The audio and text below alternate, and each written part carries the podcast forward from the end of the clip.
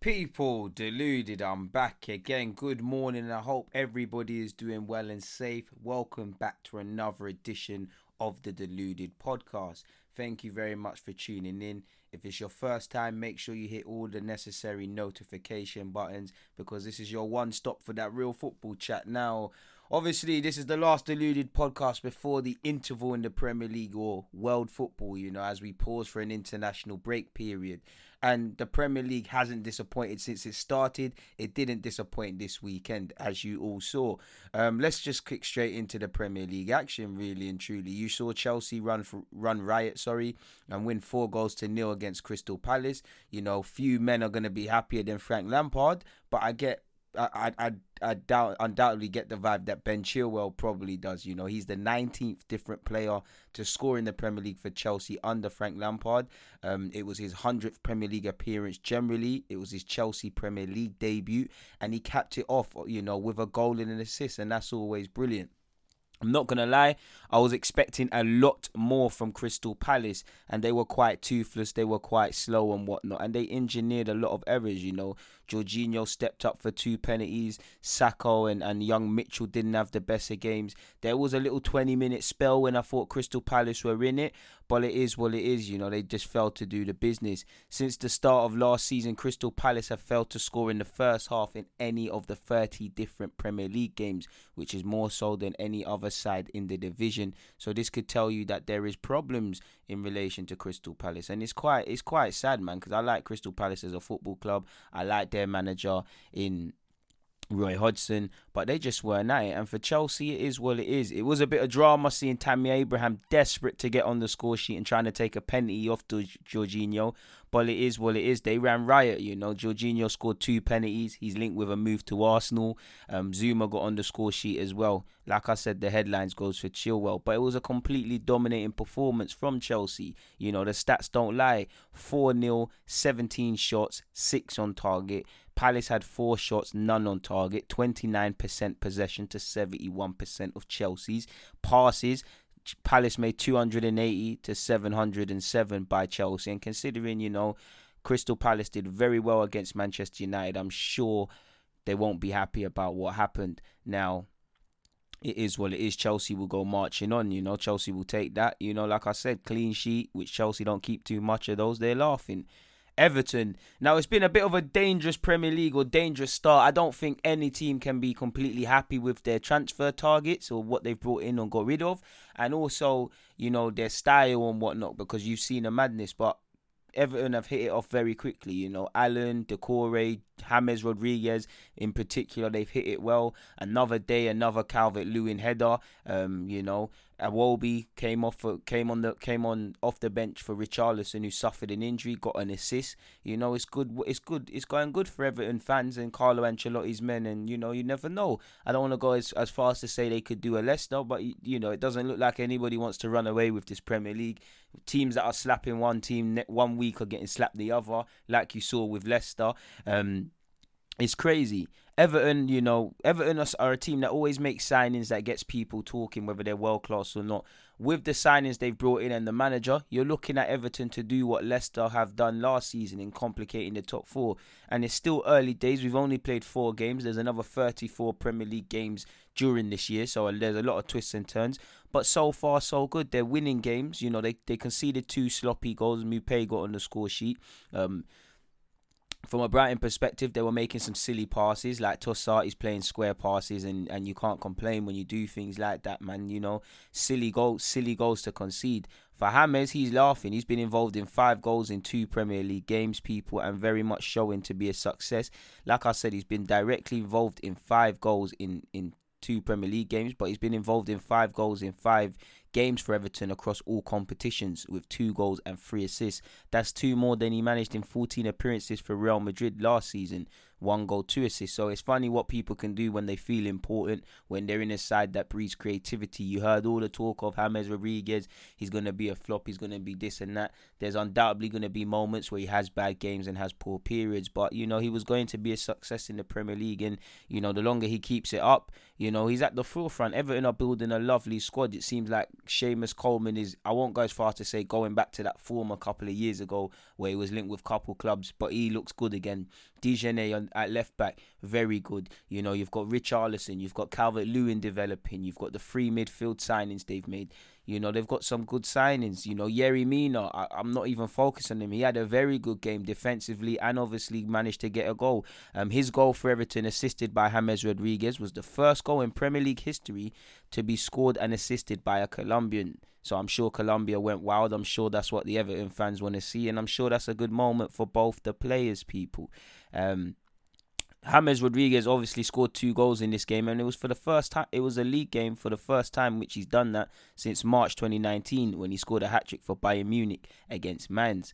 Um, for Calvert Lewin, he scored in all four Premier League games this season, which he's got six goals. He's the first English player to score in four successive games for club since Francis Jeffers in 2000, which was August slash September. And with that, I'm pretty sure Calvert Lewin is in the England squad and well deserved.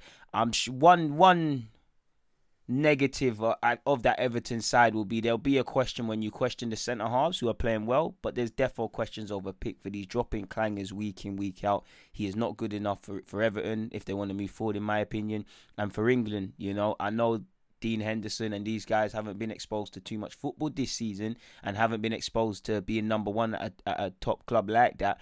But I I don't you can't get anywhere. Pickford has shown no no sort of improvement in making these clangers. His concentration is poor. His handling is suspect. You know, he can't. There's no way he breeds confidence to the rest of the Everton back five, including him.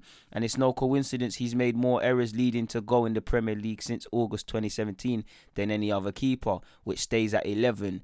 Asmir Begovic is at 10, Dubravka is at 9, and Hugo Lloris creates the list at completes the list, apologies, with 8.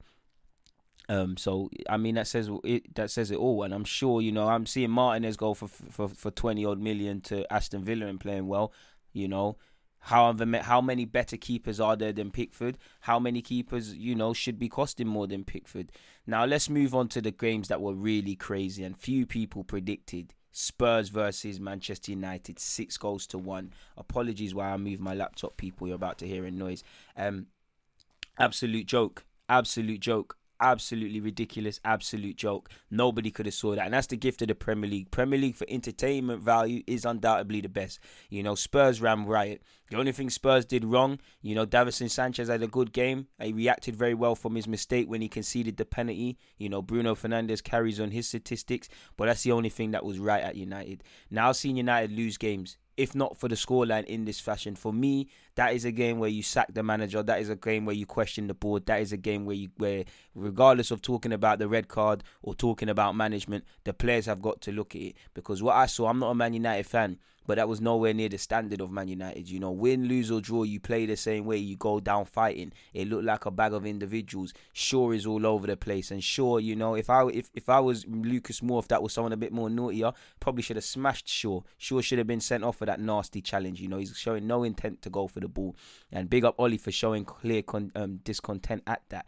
You know, Eric Bailly, I heard Man United fans say he's the best in the Premier League at a point, and they'll act shameless and say they didn't, you know. And all fans do that, but he's giving them nothing. What is Bailly doing, you know? It's, for, for one of those goals, he's playing it across his goal line. He is a fire hazard. United can't progress with people like that within your team. Harry Maguire signed for 80 million. He's tackling his own guys. He's all over the place. Pogba conceded a penalty, and for one of the goals, him and Shaw switched off. You know, Martial got completely conned by Lamela, who should have been sent off, but it's good gamesmanship. You know that Lamela does that when Arsenal play. Lamela, them sort of man there, they're a manager's dream when you've got them. You know, they're they're they're see you next Tuesdays, the acronyms when you're playing against them, you hate them, but when you're playing for them, it's lovely. Now I don't know how VAR didn't catch that and how he shouldn't have been sent off, and of course you don't want to see that. But Martial's got to be a bit smarter. You know, I don't advocate it, but he probably should have dived to the floor like Lamela. Lamela was just on that field to rattle, and he did very well in his 45 minutes. And Jose Mourinho did very well to take him off because you know I think he could have got a red card. I still think Spurs would have won, but instead of six one, could it have been? 6 3 or some nonsense like that. Spurs could have achieved history. They could have scored double the scoreline. Son could have had a hat trick. You know, Kane was on fire. I listen. You have to applaud um, Spurs first and foremost. Ruthless Four goals in the first half. Absolutely ruthless. You've seen games that's gone that way where it's only 1 0, it's only 2 1, it doesn't end the same. Spurs were ruthless. I feel they tactically outdone. I feel the lineup was. Neg- Jose's classed as negative a lot, but the lineup was positive. The players played positive. I felt away from the tactics and praising Jose, which he clearly done a number, even with playing down, you know, is my team going to be fit? Players have got to take responsibility. Kane wanted to be a difference maker. Son wanted to be a difference maker. The defenders wanted to put in a good show. And it was a fantastic team performance at a ground where Spurs don't travel too well. And as an Arsenal fan, I'm obviously jealous because it's Spurs. And I'm obviously even more jealous because the last time we won there in the league was 2016 it was a shambles, people. Like I said, United are meant to win, lose, or draw together as a collective. They were down as a bunch of individuals. I've seen my team, AFC Edmonton, lose like that this season and play like that. They looked like a Sunday league team, you know? It's a shambles. It's a shambles, and I know there was no fans in the ground. That's them get ground games where I got to see a day's salary going to going to charity or going to something for the fans or something. The players got to do it. Fan, the players shouldn't get a day off. I know it's international break, but you should all be doing doggy laps. Like Everett said, certain people around Man United need some slaps. Obviously, undoubtedly, transfers are a big thing. You know, I'm sure when you look at the other teams expected to make a, a, a shout at the top four, I don't think Arsenal are quite there, but we've got a manager to believe in. You know, Spurs, you can't get on to Daniel Levy. He's done superb business. Vinicius didn't play, but they've got that striker. Bale's calling, and they've got other options. City and Liverpool, despite the fact they drop points, are going to be up there. Chelsea's got question marks for me. They're up there. Spurs, like most teams, haven't been perfect. You know, even against, you know, alright, cool. You can't say they weren't perfect against United, but they haven't looked. Nobody in this league has looked convincing from start to finish. But when you look at United, there's not a manager to believe in. They ain't done good business. You know, they ain't got a good squad like that apart from the names again, they won. They got in the top four and no one gave them a chance last year. But they are probably the only team looking at it that they're not involved. And transfers is only going to solve half, half of it. Clearly, they need a centre half. Clearly, they need better options. Clearly, they need a better winger. Yeah. But the manager, there's nothing to believe in with that manager. It looked like a bunch of individuals. The board have got away with a lot. And you can't complain when you do several things in the wrong way and it ends up like this, you know. But I don't want to sp- focus on United. I want to give credit to Spurs because man to a man, every man on that field done well. You know, Davidson reacted very well from his mistake. They played well. They played superb and they deserved their points. It's as, it's as simple as that, really. You know, it's a shocker. I, I wanted to see six or seven because it's always fun um, seeing Man United lose as well as Spurs, you know, it was a win win for me.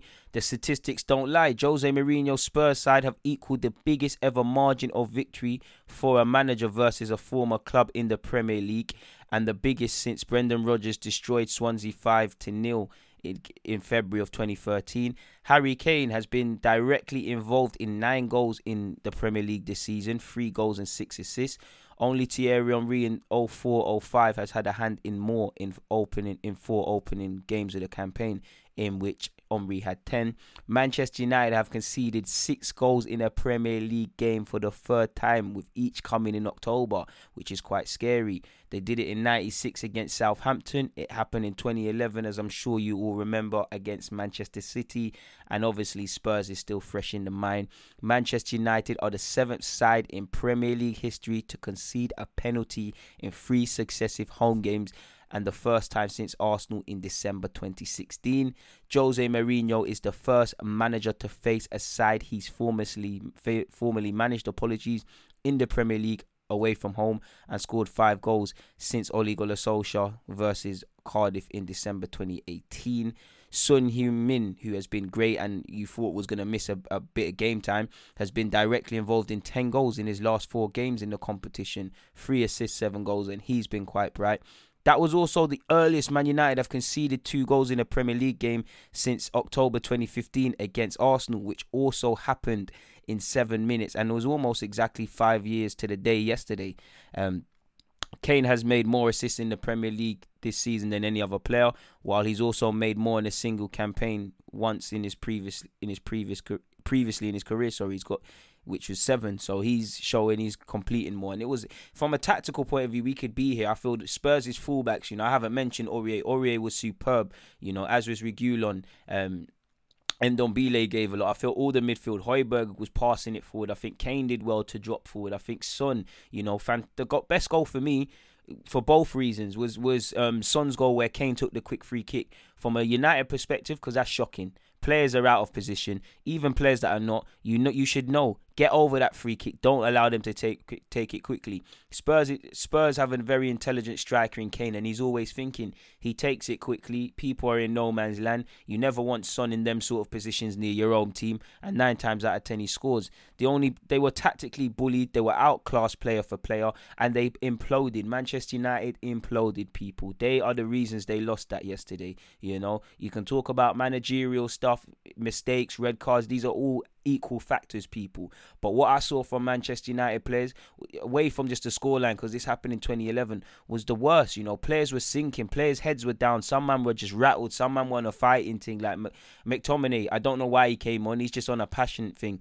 You know, Ole Gunnar you've got to be a special sort of manager to, you know, to try and stop conceding goals, bring on defensive changes, and still concede goals. It, it's ridiculous. But the players, I saw players fighting for themselves. I saw players that just wanted the ground to eat up.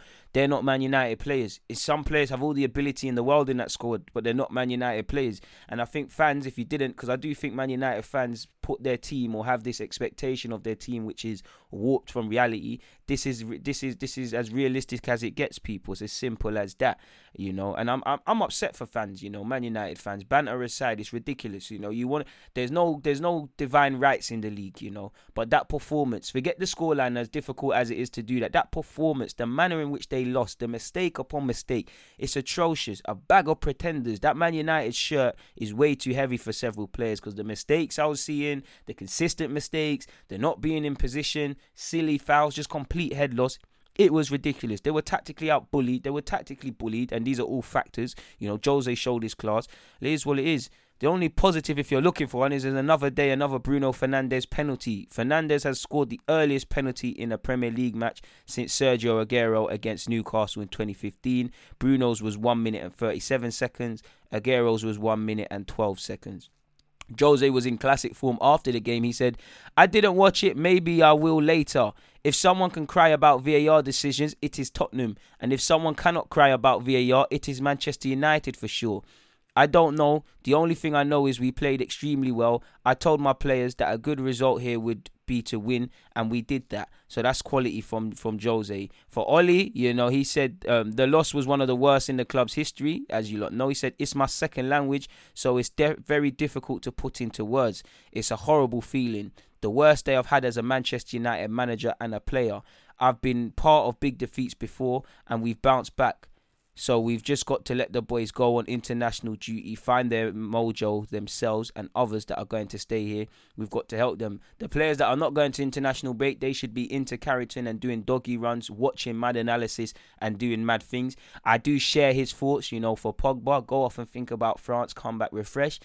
Definitely for Harry Maguire, not that his form warrants being in the England team, but you know he's had some off-field problems this season. He's not got going. I, uh, a lot of the United people I speak to, you know, they say that's that's and I know United fans are always on Maguire's back, but they say that's convincingly one of his worst performances in a Manchester United shirt. Um, you know, you've got several players that could do without it. Obviously, Green was not going off for England, and he had he wasn't really at fault yesterday. But just a chance for him as being part of that mess to clear their minds. United have to forgive themselves because the reality is, yeah, the best thing that could have happened to United is that it helps it, it spurs their players, their managerial people to to act in the market.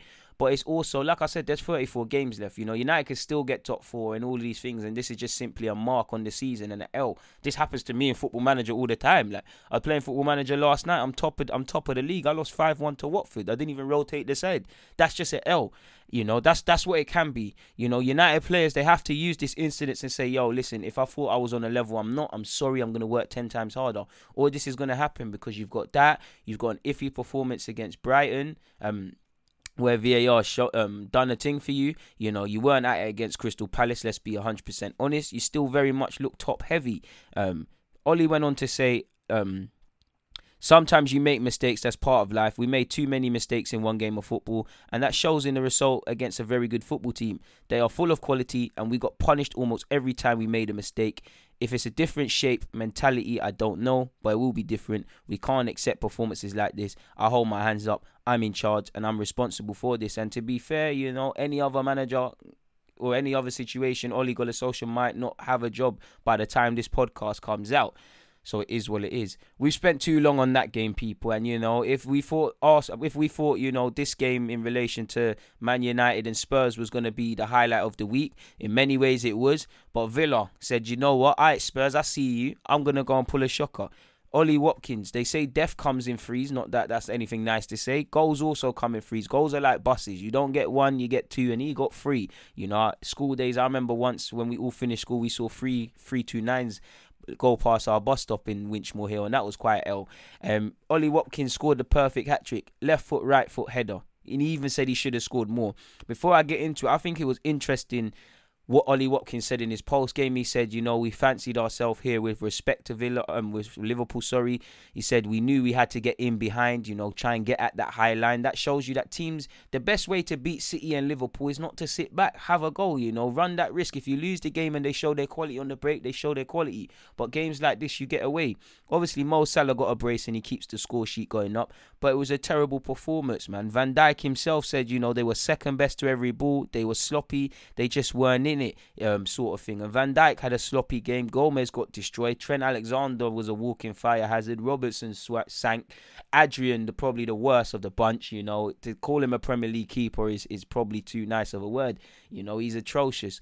And I know Liverpool have a fetish for poor keepers between Karius, Mignolet, and Adrian. What a what a fatal threesome that would be. Not a funny thing. Um, it's ridiculous. It's ridiculous. Ridiculous what I'm seeing from Adrian. Now, he's not alone to blame. They conceded seven goals. You, you got to keep it true. He's not alone. But undoubtedly, he is at the bulk of the problems. And that's the thing with Liverpool. To get to that next level, they need quality depth. You know, it's difficult to find a, a, number two. Certainly can't have a number two on the same level of Alisson, who might be out for four to six weeks. But the drop off in quality typically with Liverpool is crazy. You know, and this highlighted, you know, maybe they needed to sign that Werner or another player to shake things up because when one guy like Mane is not there, you can see it. Jota was decent, but it just weren't enough. Villa are laughing, you know. Deflections and Villa was a constant theme in that game. I think Barkley's one had a deflection. I think Grealish's first one did. John McGinn, I don't know how he got to claim that, but it was a good goal. And I like Villa. I think John McGinn would fit in well at Arsenal, but I think Villa did their well, did their game well. We can talk about how sloppy Liverpool were, and there, there's a lot of truth in that. But you've got to give credit, obviously, because of the stature of the club we're always going to focus on Liverpool, but you know it clearly looked like. of course, Villa couldn't see this happening, but it looked like they had a game plan. It looked like they had a way of playing, and they implemented well. So Dean Smith, well done. You know, Grealish was quality. Why Southgate doesn't truly rate him, I don't know, and hopefully he plays for England because I think he's been called up like it's a perfect game, you know. Barkley could have had three, four goals on his debut, but it's lovely for him to get a debut goal. McGinn's getting back to his form prior to his injury. Grealish, obviously local boy, you know. Watkins, it's always you're always looking as a as a man as a as a striker of a new club to get your first goals, to get your hat trick. You know, you're laughing and a perfect hat trick at that, and you know a hat trick against the league champions again. It's down to Watkins to keep this up and maintain it. But it was a terrific game. It was a terrific game. And I think Liverpool have now conceded nine goals in the Premier League this season. With that, Liverpool are the first reigning English top flight champions to ship seven goals in a league match since Arsenal against Sunderland in September 1953. For the first time in two clubs' history, both Man United and Liverpool have conceded six goals in a match on the same day. Ollie Watkins is the 10th player to score a Premier League hat trick against Liverpool and the first since Berbatov in September 2010. Mo Salah has now scored against 25 of the 26 sides he has appeared against in the Premier League, so he's got a ratio of 96%. Adrian has made five errors directly leading to opposition goals in his 21 appearances for Liverpool in all competitions. That's as many as counterpart Alisson has in 92 such, which shows the difference. But we can't just focus on Adrian as poor as he was. It was a poor collective team performance because apart from Mo Salah, who really played, could say they played anything fractionally well. Firmino was hiding. I know he was involved in a goal. Midfield, like Wijnaldum, even un- uncharacteristically playing sloppy passes. That whole back line got savaged by Aston Villa. You know, it was a poor game. And I guess tactically, you've got to look at Klopp as well. Not that I personally believe that, but, you know, I can't always get at the players. And if Liverpool turned around and won this by this scoreline, I'd be praising Klopp till I'm blue in the face because I'm a big fan of his.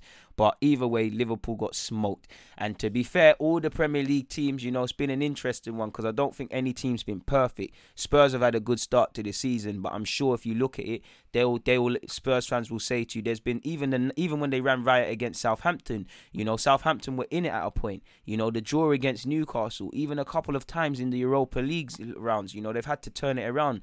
Arsenal definitely haven't been perfect. United haven't. Liverpool have been conceding some sloppy goals going back to the Leeds game, and it shows you there's a lot of question marks within that back line personally. Chelsea still have teething problems. Nobody's really looked amazing, really and truly. If, if anything, I'd say Everton look close to what I'd expect from Carlo Ancelotti. But, you know, nobody's had a pre no one's had a good pre-season. Nobody's probably done all the business they wanted to do in the market. So it's been a difficult one. And I think where the Premier League lacks in terms of quality, if I can say that, because there's some quality players, I think it provides great entertainment without a doubt. This is the best league in terms of entertainment.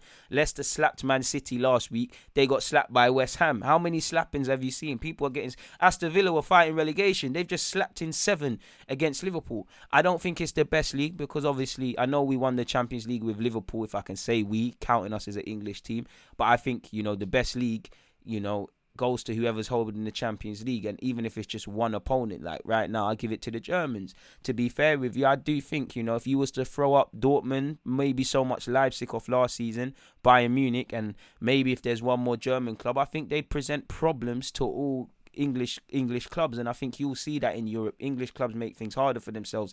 Lyon dumped out um, City as well, and I don't know if it's a cultural thing. I don't know. It's because these teams are, are normally the dominant team, so they struggle in Europe where this where it's a culture shock. I don't know, but it's been a fantastic week. It's been a better week for my team as well because Arsenal, we won 2 1 against Sheffield United. Now, going into that game, people, I said to you, lot, I don't want this to be the game they, they score their first goal, their season gets back on track, and whatnot.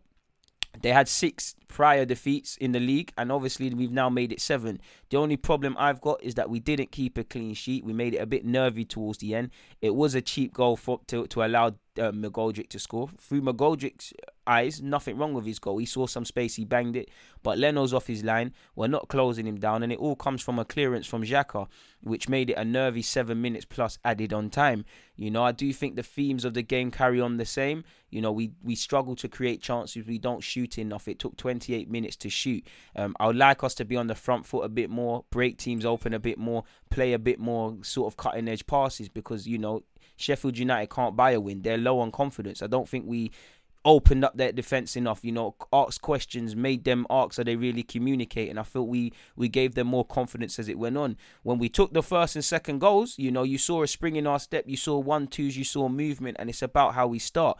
You know, Pepe came off the bench and in a positive way stuck two middle fingers up at, at, at his manager. You know, he's come on the pitch and within six minutes he's been involved. That's in a move that's helped Bukayo Saka get his first goal at the Emirates in the league, I believe. Um, and it's a it's a good week for Bukayo Saka. You know, he's been doing his thing for Arsenal. He's going off to England with Maitland Niles, so it was great. After that, was obviously lovely for it was a lovely 19 pass move, which led to Bellerin getting an assist for Pepe. You know, Pepe showed positives. I think a big reason we, we look better is when that substitute happened and he changed things. You know, we went to what appeared a 4-4-2. Saka and Willian looked good as they kept alternating between who's going to be on the left wing and who's going to be in that 10 position. Aubameyang was involved as he went back through the middle, and obviously Pepe showed what he's on. And then you saw uh, players play better. I'd also like to give special shout outs to Gabriel and Ceballos, who I think were quality. Bellerin had a better second half as well. I think Eddie struggled. You know, you're going against a 3 5 2, a good drill, drilled unit. You're always going to struggle, and obviously going against strong men. I think it also highlight highlighted that Eddie Nketiah's hold up, not even hold up play, link up play, smart little one twos, and you know the different sort of one twos and dropping deep. He needs to improve that. There's not too much to his game.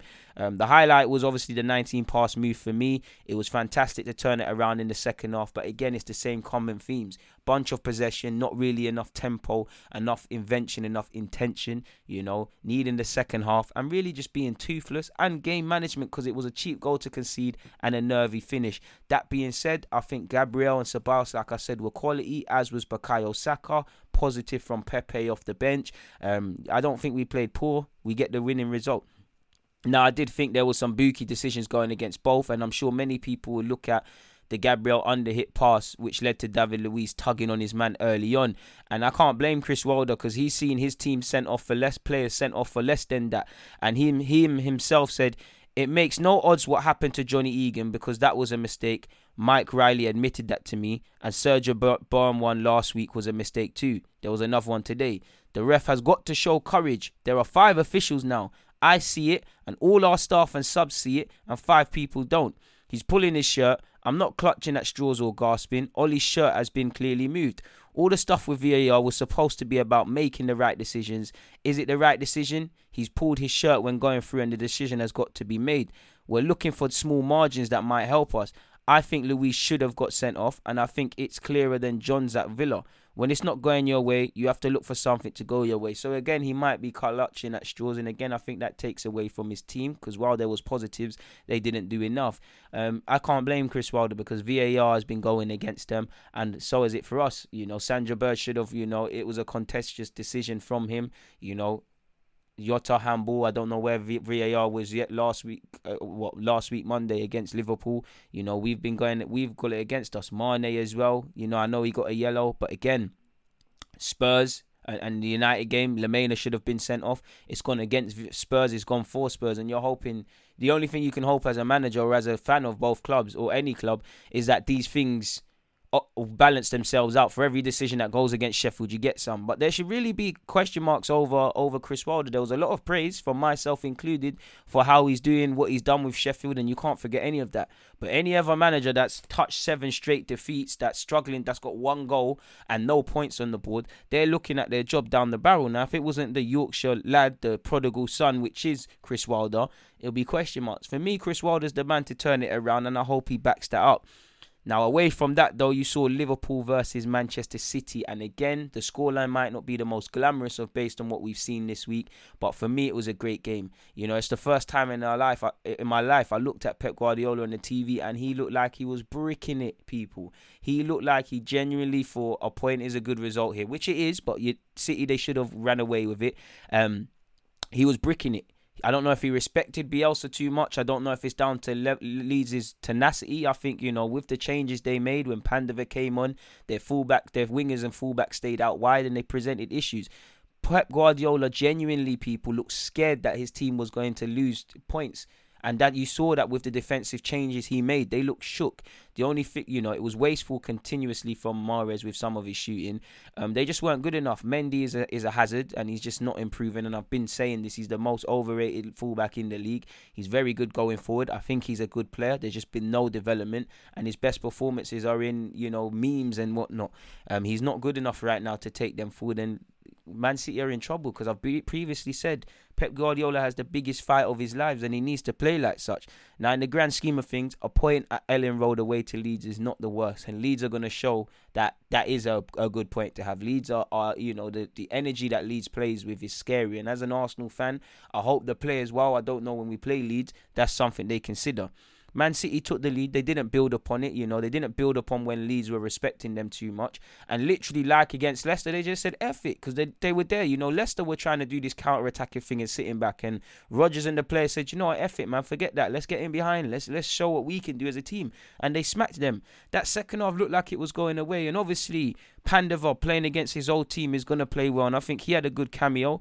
But you saw Rodrigo come on. And obviously, he has scored his second Premier League goal and first since January 2011. So his first goal in nine years and 272 days, people.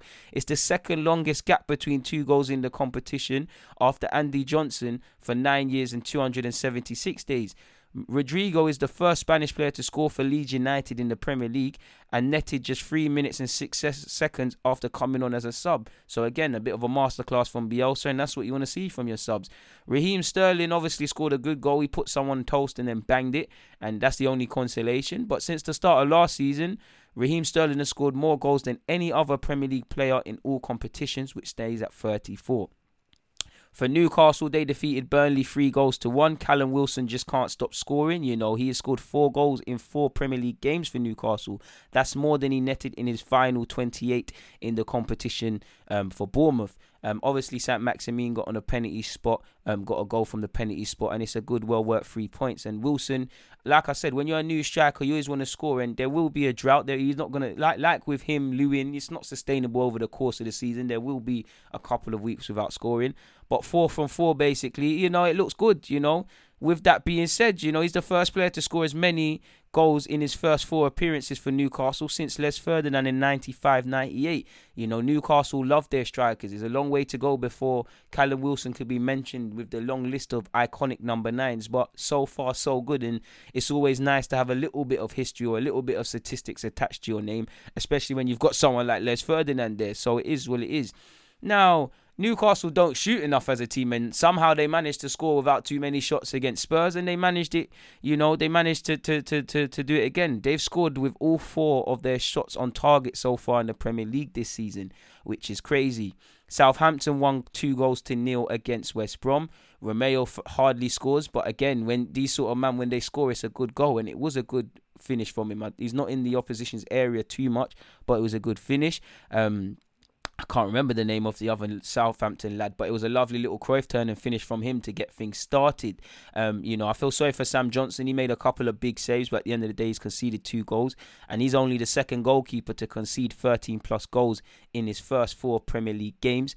Romeu has ended a run of 43 games without a goal in the Premier League. Southampton's last 18 Premier League games against promoted sides has seen them have a run of five consecutive draws, five consecutive defeats, and now eight consecutive winning streaks. So it's quite crazy like I was say, talking about, the beauty of the Prem is that one team can get smacked and they'll go and get smacked the next week. You know, Leicester smacked up Man City and they got put to the swords against West Ham. You know, Fornals, Bowen, who I think's having a good season, Michail Antonio's always going to chip in with a goal. They put them to the sword. Leicester failed to record a shot on target in a Premier League home game for just the third occasion since 2003-04.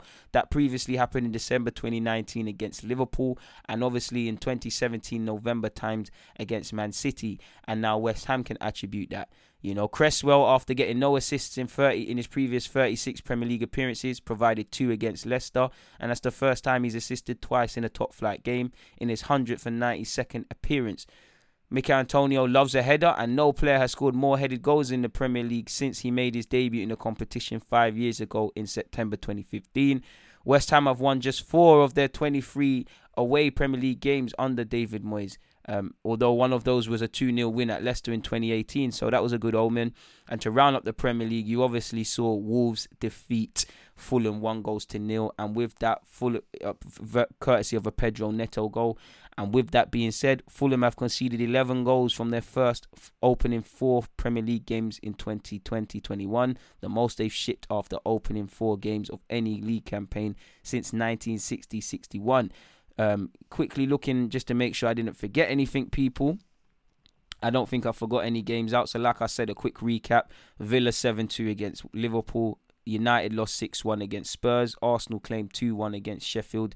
A 1 0 victory for Wolves against Fulham. Southampton defeated West Brom 2 goals to nil. It was a 3 0 whitewash in the West Ham versus Leicester game. Newcastle 3 goals to 1 against Burnley. It was a 1 0 draw between Leeds United and Man City. Chelsea won four goals to nil against Palace, and Everton won four goals to two against Brighton. And to make just to let's look at the Premier League table, people. You've got Everton top with 12 points, four wins from four. You've got Aston Villa with nine, three wins from three. Um, You've got you've got Leicester, despite that heavy defeat, are third. Hey, if the season ends today, I don't mind. Liverpool, Arsenal are fourth. You know, nine points, three wins from four. We lost to the league champions, even though I think we shot ourselves in the foot. I'm sure most people would have taken that. You've got Liverpool in fifth. You've got Spurs in sixth. You've got Chelsea in seventh. You've got Leeds at eighth. Ninth with Newcastle. Tenth with West Ham. Eleventh with Southampton. Palace sit twelfth. Wolves sit behind them in 13th. You know, you never thought you'd see this, but Man City are 14th, people, with just four points from four games. Well, three games, apologies, people, which is crazy. Man United sit 16th. I've missed out someone. Above them in 15th place is Brighton. 17th place, West Bromwich Albion. And the bottom three 18th Burnley, 19th Sheffield United, and Fulham. And I don't know who is going to go down. It's early days, but the only team I can look at to genuinely go down for me would be Fulham. They don't look at the pace of it. I think West Brom will probably go down. Sheffield United, if they don't continue, if they continue this poor form, even though I think there's positives to take from our game, they will be in with a shout. I'm not a big fan of Burnley, so I would like Burnley to go down. I'm not going to lie to you. I was hoping they went down last season, but it is what it is for the Premier League, and we'll revisit that after the international break. Now, in other news, I'm sure you all saw a bit of controversy in relation to Lamela and Martial, and Souness was quite critical, and he said, and I remember watching, and I thought, you know what, I get what he means, but the way he said it in this society, you can see how there could be Ofsted complaints and whatnot. And Sky had to think it. Sky were forced to apologise after Graham Souness used a racial stereotype to criticise Tottenham attacker Eric Lamela. He said it's pathetic, it's very Latin, it if one goes, both have to go. It's pathetic. This is what the English game is about. We, the Brits, do it differently. I've played in a Latin country. I've worked in Latin countries. I know how they see the game. Lamela will sleep well tonight, thinking he has done a great piece of work for his team, and that's not us. Now, again, I get how it could be a racial stereotype because, again, people could say many things about the British game. Um, I don't think his choice of words were right, but I don't I get what he means because again, you look at Simeone's Atletico, we knew playing them, they're gonna contest every decision, they're gonna try and con the ref. That is something within the game. In the same way in the British game, we fly into mad tackles and we see running around for the sake of running around. So I see where he's getting that, you know. They can be very um, not that I'm agreeing with it, but you do you can see you do see South American players try to get people sent off quite a lot and can be quite overreactive. But that's no different. You've seen British players do the same thing. Um, so I don't think he should necessarily be killed for that, but I get the undertones, people, because again, the same stereotype could apply to black players, white players, English players, African players, South American players, European players, etc. People, so I get it. Um, maybe just be a bit smarter. Either way, I can't lie. I like pardon my language, bastards in my team. So I like to see that from Lemay. I'll be doing that stuff on Sunday, on, on every Sunday, people in Sunday League, not whether it's right or wrong. So yeah, man, Sky have to face the music for that one. Juventus could be handed three points in weird circumstances after they took to the field against Napoli on Sunday, despite the absence of their opponents. Napoli were black blocked, sorry, I was about to say blacklisted, blocked from making the journey to Turin by the local health authorities after two of their players, Eljif Elmas, who was linked with Arsenal, and Peter Zin- Zin- Zielinski tested positive for COVID 19 along with a member of staff. The game was officially cancelled 45 minutes after kickoff by the ref to bring the curtain down on a strange saga um, that will be contested. And, I, you know, it's been a bit weird in Italy because you've got a bit differently, but registrational issues with Roma led to them throwing three points away. So we'll see what happens. Apparently, Spurs are trialing COVID 19, a new COVID 19 test to speed up results. As football continues its quest to create a COVID secure environment for players, staff, and supporters, The Athletic understands Tottenham Hotspur have been trialing a test at their training ground that produces almost instant results and is given a real cause for encouragement. Spurs have been running the experiment over the past month alongside the Premier League official testing procedure, to, to and, and sources say it has virtually. Re- um, reported back identical readings. Apparently, it went on to say the test was created by an Israeli company, Nanoscent, Scent, I believe, um, and can detect the virus in just 30 seconds at a reliability rate of around 85%. Um, that is below the stated 98.9, sorry, 98.8% accuracy of the Premier League testing. Um, but those results take around 24 hours to be returned from the laboratories.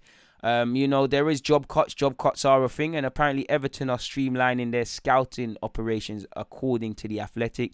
A number of, of employees have been asked to reapply for their positions, and that stretches as far as senior scout Jamie Hoyland. Apparently, Everton's recruitment led in Italy by Carlos Giacomosi was let go on Friday, um, and he apparently he's quite highly rated within the industry. Um, apparently, Portuguese scout Ricardo Fredrigo Figueiredo, I can't say his name, apologies. He was brought in by former manager Marco Silva, and his thingy hasn't been renewed. Um, Everton scouts in Germany have been left as well, and apparently one of their German scouts has found a job at Monaco. Apparently, international scouts have not been given a chance to reapply for jobs after being released when their contracts expired at the end of September.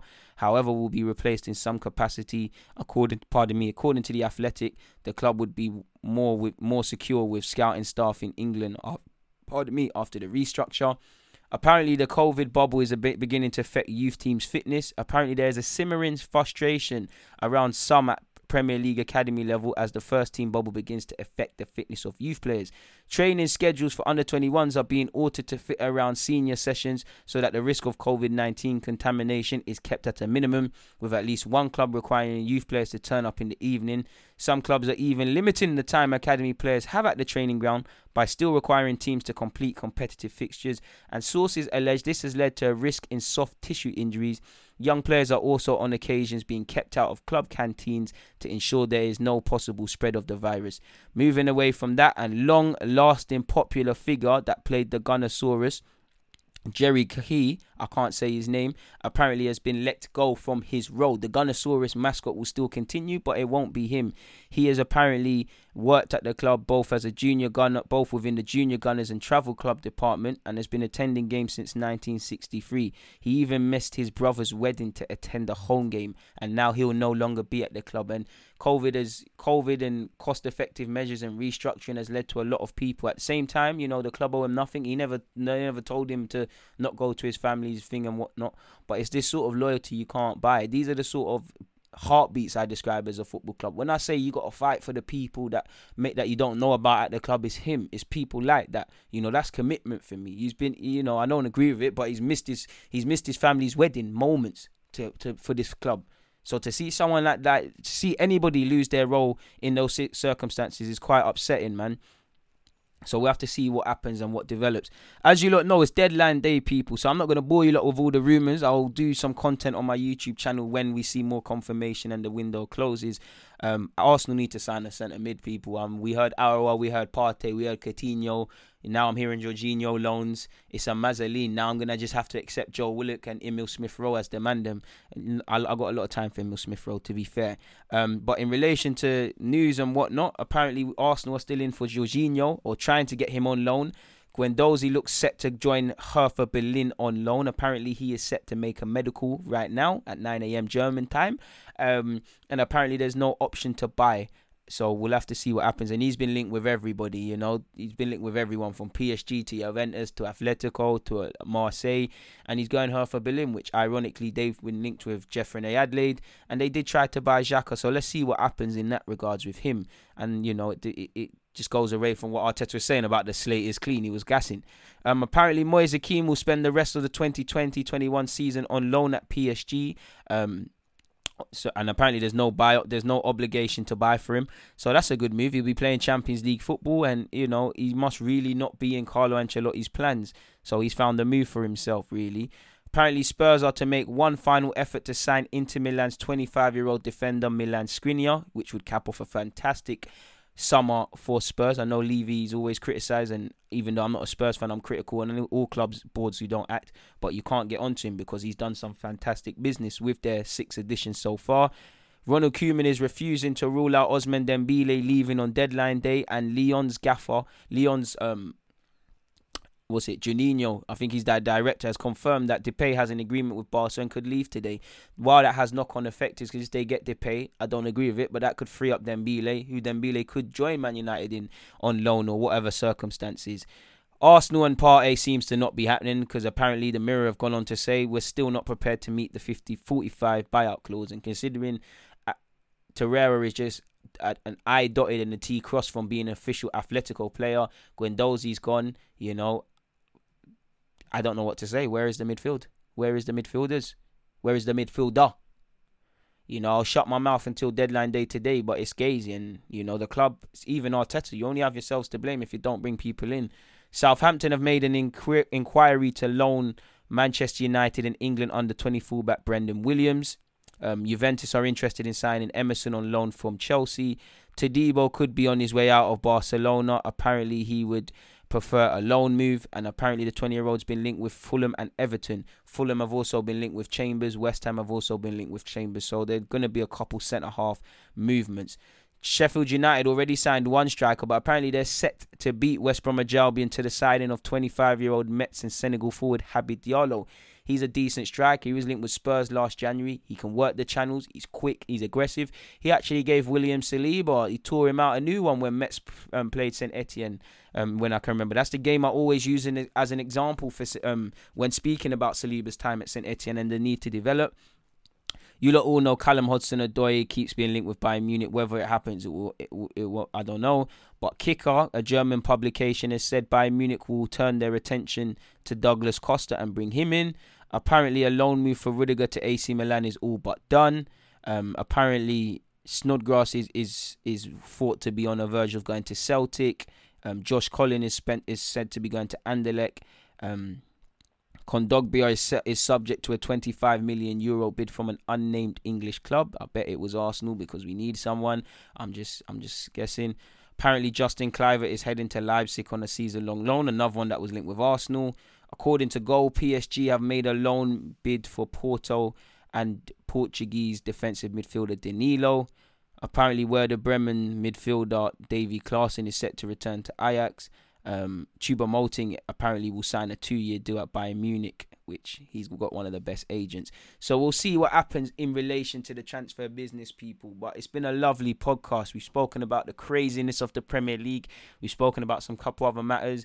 And yeah, man, if you haven't had enough considering this deadline day, make sure you check out my YouTube channel. We've got a whole bunch of content. We're going to have a whole bunch of content on it. You know, make sure you support that. If you're finding just out about this podcast, make sure you're following across all socials. Make sure you hit this follow button on Spotify. I don't know how it works on Apple Music and the rest, but I'm sure you guys do too. It's been a fantastic 50 minutes. I apologize for anything that's disrupted your viewing experience or your listening experience. I hope I've given you something quality to, to think about or to listen to in these 50 minutes.